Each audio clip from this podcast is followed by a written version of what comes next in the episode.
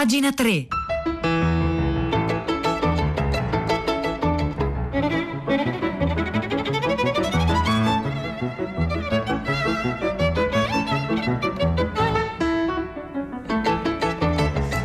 Sono le 9.49 secondi in questo istante di giovedì 2 luglio 2020. Buongiorno a tutti da Silvia Bencivelli, bentornati e bentrovati a pagina 3. La cultura nei giornali, nel web e nelle riviste. Noi oggi cominciamo da una rivista online che ci propone una lunga intervista a un personaggio che ha fatto il secolo scorso, lo ha fatto soprattutto con le sue fotografie. Lui è Paolo Di Paolo, oggi ha 95 anni, viene intervistato su Harper's Bazaar da Eugenio Giannetta. L'articolo si intitola Paolo Di Paolo, il fotografo che immortalò una generazione di sognatori ed è un articolo accompagnato dalle fotografie proprio dell'archivio di Paolo Di Paolo. Eugenio Giannetta racconta così. C'è voluta una pandemia che mi facesse riscoprire un'antica passione per la poesia e mi spingesse a leggerne una al giorno su Instagram. C'è voluta una casa editrice, Clicò, specializzata nel recupero dei classici mancati e dei manoscritti ritrovati in umide cantine. E c'è voluto il ritrovamento di 250.000 fotografie fotografie da parte di Silvia, la figlia di Paolo, mentre, sempre in una cantina, cercava un paio di sci. Quando le ho chiesto di intervistare suo padre mi ha fatto solo una raccomandazione. Con lui parla a voce alta. Di quegli scatti ritrovati lo scorso anno al Maxi di Roma c'è stata una personale, Paolo di Paolo Mondo Perduto, con ritratti di Anna Magnani, Mastroianni, Pasolini e tanti altri personaggi famosi che Di Paolo immortalò tra il 54 e il, 54 e il 66. Paolo di Paolo è stato uno dei reporter del mondo di Pannunzio, probabilmente il fotografo più famoso del mondo di Pannunzio, collaborò anche con Harper's Bazaar America e eh, però smise di fotografare nel 1966. Per questo la figlia, mentre cercava un paio di sci, trovò degli scatoloni in cantina in epoca recente, negli anni 90, ed erano fotografie che stavano lì appunto dagli anni 60. Su questo aspetto Paolo Di Paolo mi confessa, prosegue Giannetta qui su Arpes Bazar. Quando dovevo fare dei reportage mandavo sempre prima dei fiori. E così mh, mm, i ritrovamenti sono due. Clicò, la casa editrice specializzata appunto nel recupero dei classici mancati e dei manoscritti ritrovati in umide cantine, che riporta alla luce La vita involontaria, raffinatissimo romanzo di formazione dallo stile Mittel europeo, che fu finalista al premio Strega del 1975. E vi ricordo che stasera è la serata finale invece dell'edizione 2020 con i sei finalisti che abbiamo conosciuto in, in queste settimane, uno dei quali è anche tra l'altro autore del del libro dell'anno di Fahrenheit. Ma insomma, torniamo ai due ritrovamenti. Uno è quello della casa editrice Clicò, che riporta alla luce La vita involontaria, un romanzo che fu in finale al premio Strega del 75, poi vinse, vinse Landolfi, ed era stato scritto dalla scrittrice, poetessa e psicanalista italiana Brianna Carafa. E tra le carte spunta anche Montaggio, una rivista sperimentale di poesia perfettamente inserita nel fermento del dibattito culturale di quegli anni. Quindi Due ritrovamenti che danno lo spunto a Giannetta per agganciarsi col terzo, il più remoto, quello delle fotografie di Paolo Di Paolo. Montaggio è stata una rivista di grandissima avanguardia negli anni 50, una rivista di poesie fondata proprio da Carafa, alla quale collaboravano Mario Trevi e Paolo Di Paolo. Ogni copertina era differente, dentro c'erano poesie, poesie anche straniere, saggi critici, foto inedite. Ma andiamo per gradi. È importante, prosegue Giannetta, inquadrare Brianna Carafa. Discendente di una famiglia nobile napoletana, crebbe in un ambiente familiare raffinato ed emancipato, aperto ai più importanti flussi culturali europei e popolato da diverse significative figure femminili, colte, determinate e quasi sempre fuori dai rigidi modelli dell'epoca. La madre fiammetta, di origine polacca, morì con il suo aereo privato davanti agli occhi dei familiari. Da quel momento Brianna, ancora bambina, fu affidata alle cure della nonna materna Marianna Frankenstein Soderini, figura di primo piano nella battaglia politica delle suffragiste italiane e amica di Benedetto Croce.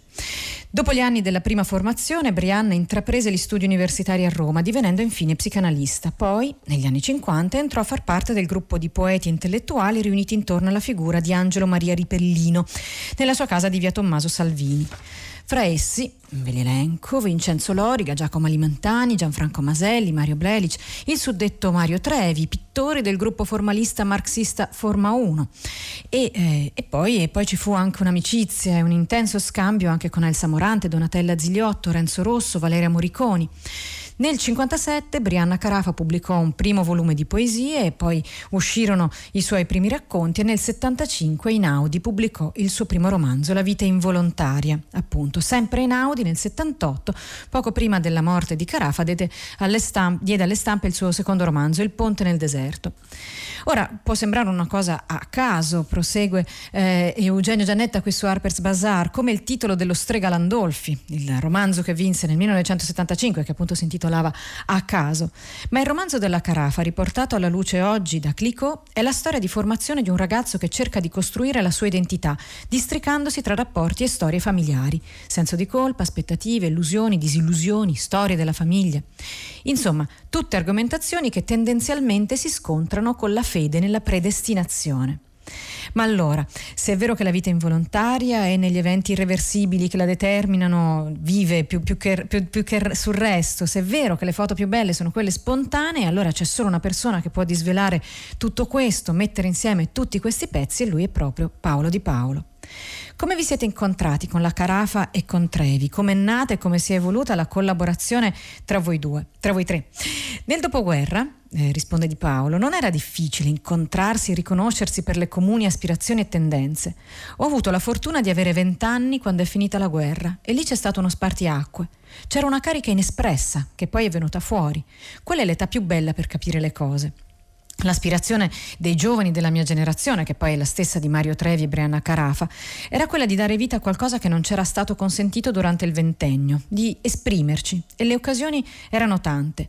Il luogo d'incontro era Piazza del Popolo, per la vicinanza a Via Margutta e a una bettola di Via Flaminia scoperta da Mario Maffai, Giovanni Miccioli e Giulio Torcato. E allora soffermiamoci su questa bettola. Era a 200 metri circa da Piazza del Popolo, gestita da due fratelli marchigiani, Domenico e Nari De Menghi. Originariamente era frequentata in prevalenza dai netturbini di una prospicente sezione della nettezza urbana capitolina, che lì consumavano la ciriola, cioè il panino, imbottita di cicoria o di frittata portata da casa. Soltanto per il vino pagavano lo scomodo, tra virgolette, del locale, cioè soltanto a mezzogiorno. Di sera arrivavano gli artisti di Via Margutta, che a parte il verdicchio apprezzavano soprattutto la facoltà di pagare di tanto in tanto. E la trattoria Menghi era anche un luogo per discutere di politica, il che attirava anche l'emergente classe di intellettuali, quasi tutti di orientamento marxista. È qui che incontrai Mario Trevi e Brianna Carafa, due persone garbate, forse impegnate politicamente, ma certamente non in senso clericale, e che fossero due intellettuali veri lo si capiva a vista, come a vista si capiva anche il pudore di mostrarsi tali. Ecco, forse è stata questa comune attitudine a gestire con discrezione la propria identità culturale che ha favorito il nostro incontro. L'intervista a Paolo Di Paolo prosegue, si descrive la, la, rivista Montaggio, una rivista appunto che era all'avanguardia e di cui Paolo Di Paolo fu una specie di precursore di un art director, di un art director eh, contemporaneo. Aveva solo 28 anni, aveva un iniziale amore per la fotografia, accettò con entusiasmo e racconta che le fotografie venivano scel- scelte insieme. È il caso di ricordare che nel settore della fotografia il nostro paese non vantava una tradizione di rilievo. Leo Longanesi aveva cercato nel 1937 di portare la fotografia dal ruolo tradizionalmente subalterno al testo a qualcosa di più. Poi era arrivato Pannunzio, il mondo, un migliaio di fotografi affermati, dilettanti o anche principianti risposero alla sua chiamata e eh, Paolo Di Paolo, stimolato proprio da Brianna Carafa e da altre due pittrici che giravano in quel circolo, da due sue amiche e da principiante timoroso si presentò e ne divenne il fotografo più pubblicato, con 573 scatti. Eh, poi si racconta ancora di Brianna Carafa, questa intervista è, è lunga e bella, si racconta appunto della, dell'interruzione della passione della fotografia che non è stata un'interruzione della passione ma piuttosto della professione di fotografo e Paolo Di Paolo non risponde qui alla domanda su perché avesse, perché avesse deciso di smettere, su se, se si sia mai pentito. Era arrivato il momento di transizione dal giornalismo illustrato verso formule brutali di intendere la professione del fotografo. Dopodiché si parla anche di emigrazione in America e di Antonin Vorjak e della Sinfonia dal Nuovo Mondo che ispirò tanto Paolo Di Paolo. Questo articolo lo trovate linkato anche alla nostra pagina web oppure lo trovate su Harper's Bazaar, è firmato Eugenio Giannetta e si intitola Paolo Di Paolo, il fotografo che immortalò una generazione di sognatori.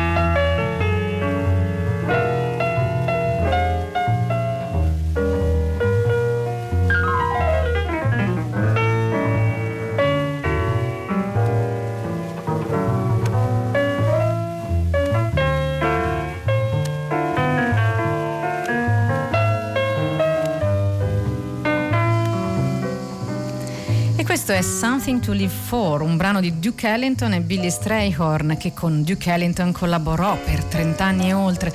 Qui tratto dall'album del 1961 Peaceful Side, disco realizzato dal pianista e compositore appunto Billy Strayhorn che qui è accompagnato dal basso di Michel Goudret e su queste sue note buongiorno Pietro.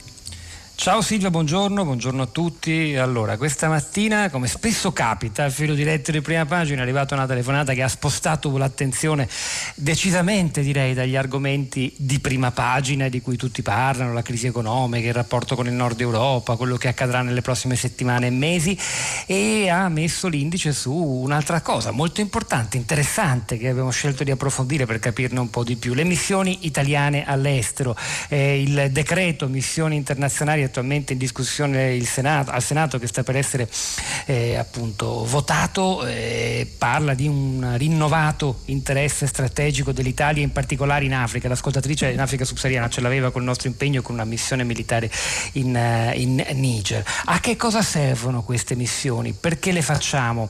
Vale la pena, come chiedeva anche Norma Langeri questa mattina, rispondendo all'ascoltatrice, investire questi soldi invece che in problemi nazionali nel dispiegamento di di forze che servono a fare varie cose, ci dicono addestrare eh, unità militari contro il terrorismo in altri paesi oppure ancora portare sostegno logistico, di stabilizzazione e anche, diciamolo, soprattutto in quell'area a sud della Libia di controllo eh, dei flussi migratori e di traffici illeciti di persone, ma non soltanto di persone.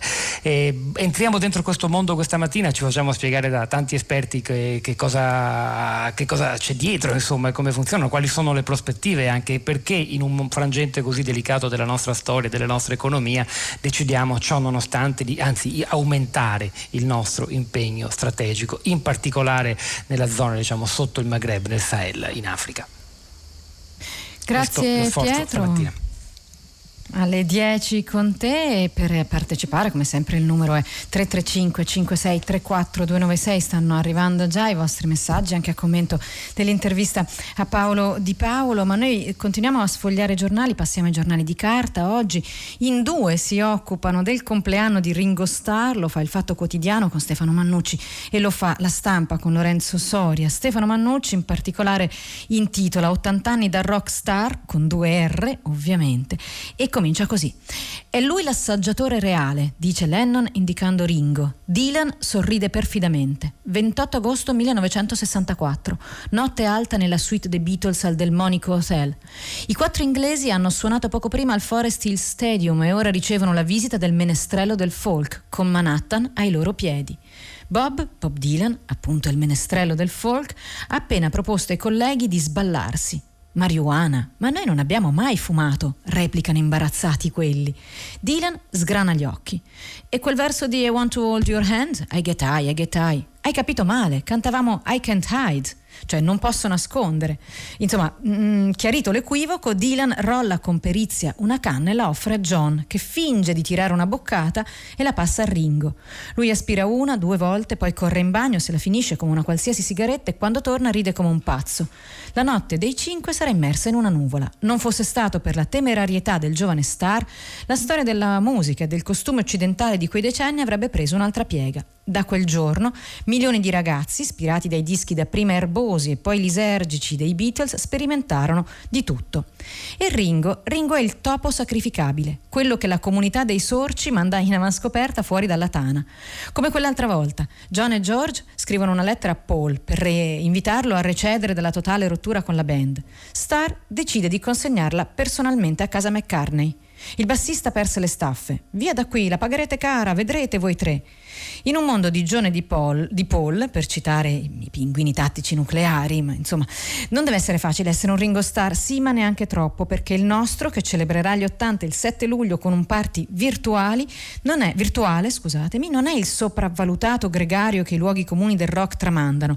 È il batterista con il patrimonio più cospicuo e per essere un mancino, in teoria in difficoltà con le rullate, ha sviluppato uno stile senza il quale i colori dei Beatles non sarebbero mai stati messi in luce. Con un fracassone prestazione megalomane nel suo ruolo, avremmo perso i dettagli di quegli album irripetibili.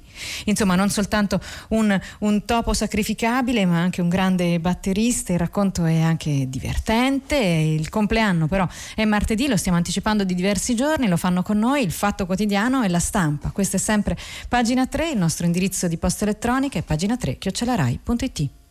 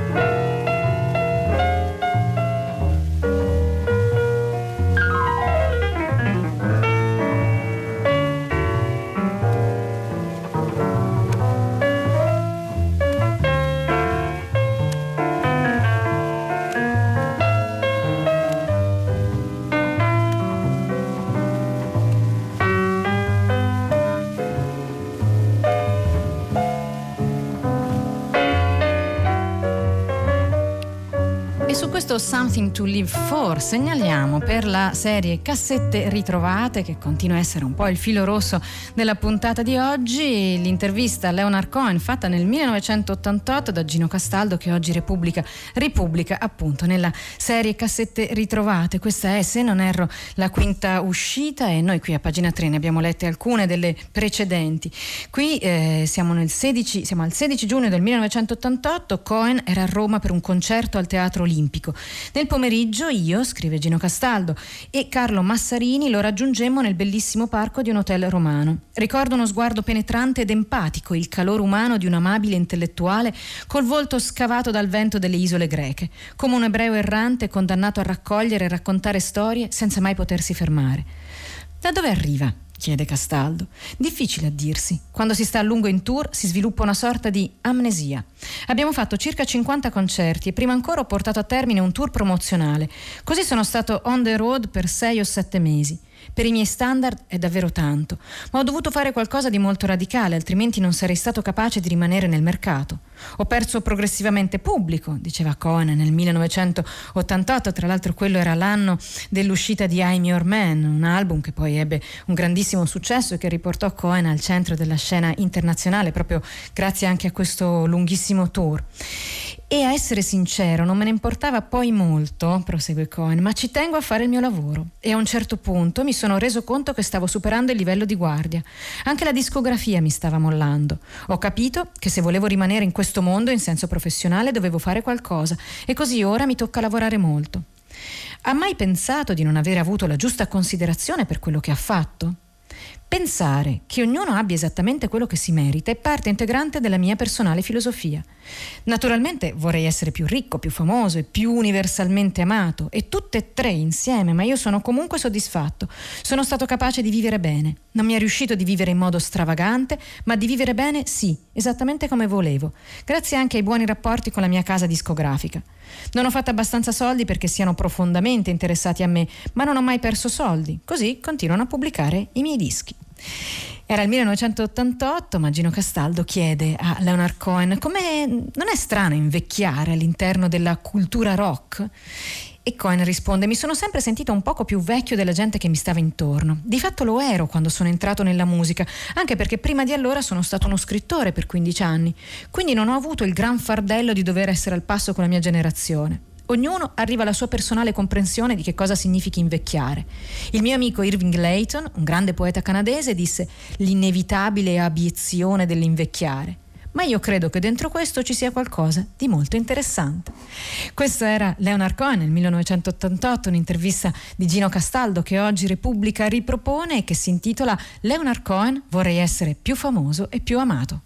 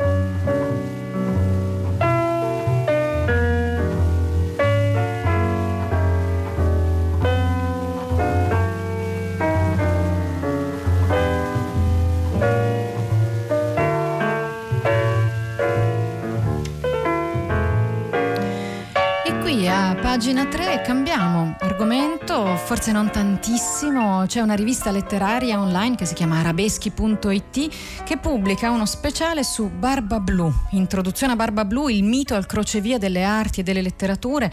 È eh, l'introduzione appunto di questo speciale su Barba Blu che si può leggere online ed è firmato Alessandro Cecchi e Serena Grazzini.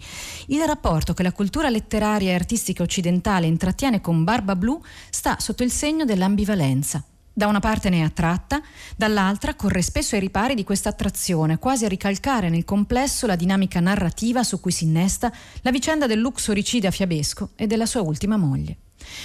Dimensione intrinseca alla storia, l'ambivalenza ne accompagna d'altronde la fortuna, fin dal momento in cui Sharper, Law, eh, la codifica narrativamente con la pubblicazione dell'Histoire du temps passé avec des moralités del 1697, appunto la pubblicazione delle novelle di Perrault, dà avvio al processo della sua sedimentazione nella memoria culturale europea.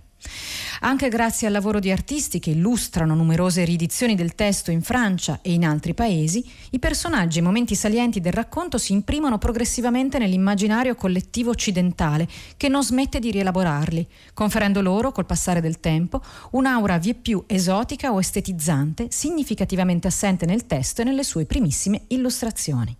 Insomma, una, una, novella che ha un'eredità importante nel corso della storia del, del nostro continente, della storia della nostra cultura, in mille eh, nuove riproposizioni che non sono state soltanto letterarie, ma anche artistiche, teatrali, musicali, come ci direbbe Guido Zaccagnini.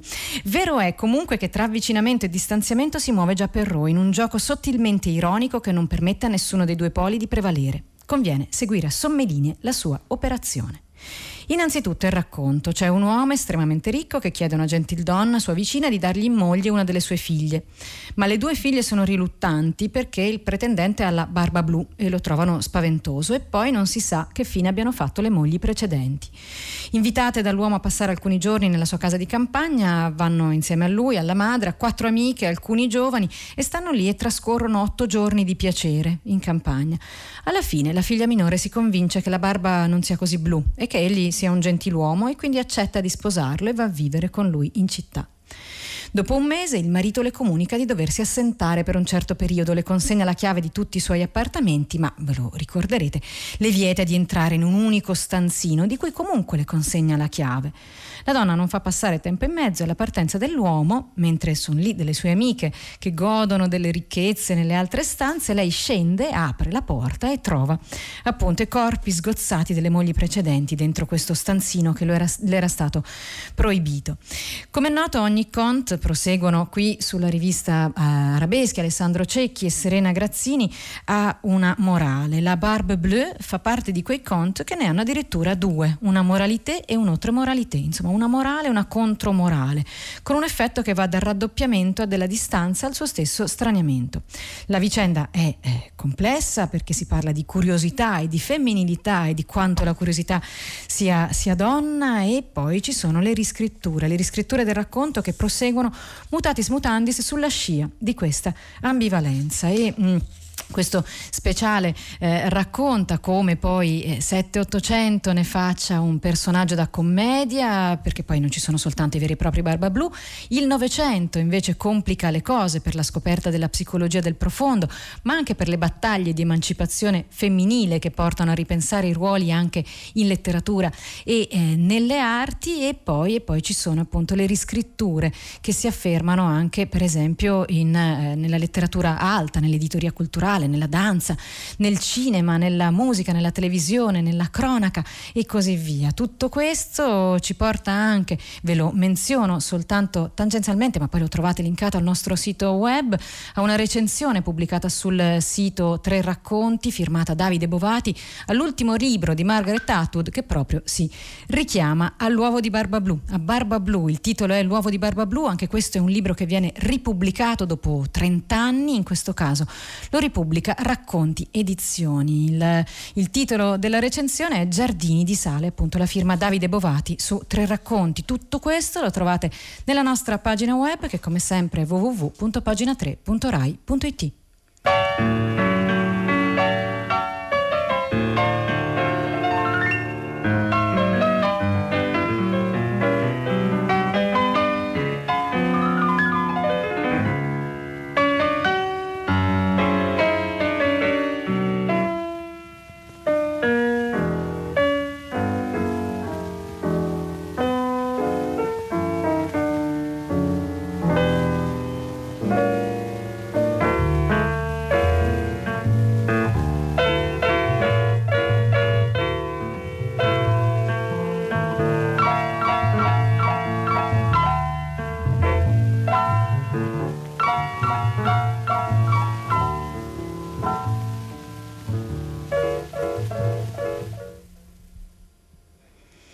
su queste ultime note di Something to Live For so che si sta preparando Guido Zaccagnini che andrà in onda subito dopo di noi e vi segnalo però un ultimo articolo che forse chiude un po' il cerchio di questa puntata qui a pagina 3, è un articolo che si trova sul tascabile.it e parla dell'unico quartiere progettato da bambini che si trovi in Italia. Si chiama Le Coriandoline, si trova a uh, Correggio ed è stato progettato appunto chiedendo ai bambini come volessero le case, come dovessero essere delle case ideali. Luciano Pantaleoni fu l'architetto, nel 95 decise di fare un esperimento, poi c'era una pedagogista, Laura Malavasi, oggi vengono entrambi intervistati da Giulia Paltrinieri qui sul Tascabile. Pantaleoni dice non abbiamo chiesto ai bambini di progettare soluzioni, non gli abbiamo chiesto di fare gli architetti, ai bambini è stato chiesto di essere bambini, agli adulti di prendersi la responsabilità di ascoltarli.